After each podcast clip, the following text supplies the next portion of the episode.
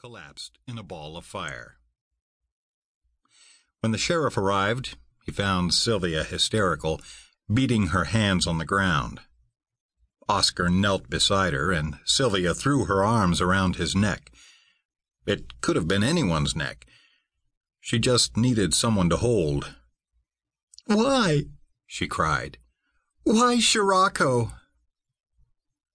Oscar tried to hold back, but her arms wrapped around his neck seemed to squeeze the tears right out of him.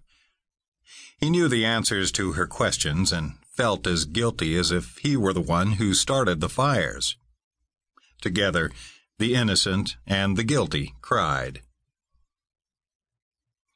The truck bounced over every rut and rock in the road as they left the smoldering ranch behind them. Everything Josh and Sylvia managed to save was in the bed of their truck. It broke Sylvia's heart to look through the rear window and see how little there was. Two saddles and two sets of bridles were saved only because Josh hadn't gotten around to unloading them earlier. Sylvia had often wondered which of her belongings she would take in the event of a fire. She thought, without a doubt, the handmade jewelry box that Josh had presented her engagement ring in would be the first thing in her hands.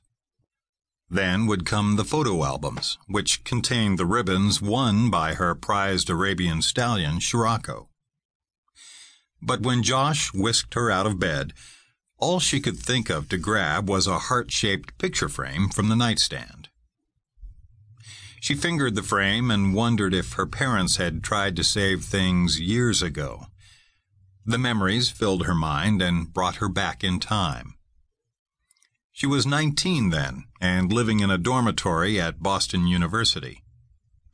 Mrs. Wallace, a neighbor from back home, had placed the call. She was so terribly sorry. Sylvia's parents' house had burned down. An explosion, they thought, from the oil heater. So terribly sorry. The fire spread too quickly for anyone to get out. Anything I can do, just call, Mrs. Wallace had said. So terribly sorry. With one phone call, at age 19, Sylvia had found herself all alone. She had no brothers or sisters or living grandparents. Mom and Dad had been her entire family. Her parents had saved every dime to pay for her tuition, and even that fell a little short sometimes. Sylvia worked two part-time jobs while handling a full load of courses to make up the difference. There had been no extra money set aside for such things as insurance. With her family gone, continuing her education seemed impossible. But a few days after her parents' funeral, Sylvia was back on campus, determined to finish out the semester. As she pulled into the school parking lot, she was unable to get out of the car. She sat behind the steering wheel, crying. Is it really that bad? Sylvia recognized the concerned face staring through the window. He was a history major who shared an English class with her.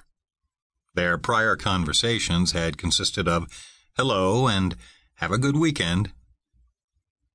Josh's warm brown eyes were compassionate, and his shoulders plenty broad enough to handle her tragic story.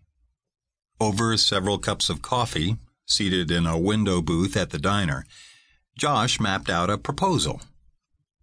Sylvia would move into his one-bedroom apartment, where he would stay on the couch and afford her all the privacy he could. She wouldn't have to pay rent or utilities, and somehow, between the two of them, they would manage her tuition. Sylvia had been wary at first. She rarely dated and never dreamed of moving in with a man she hardly knew.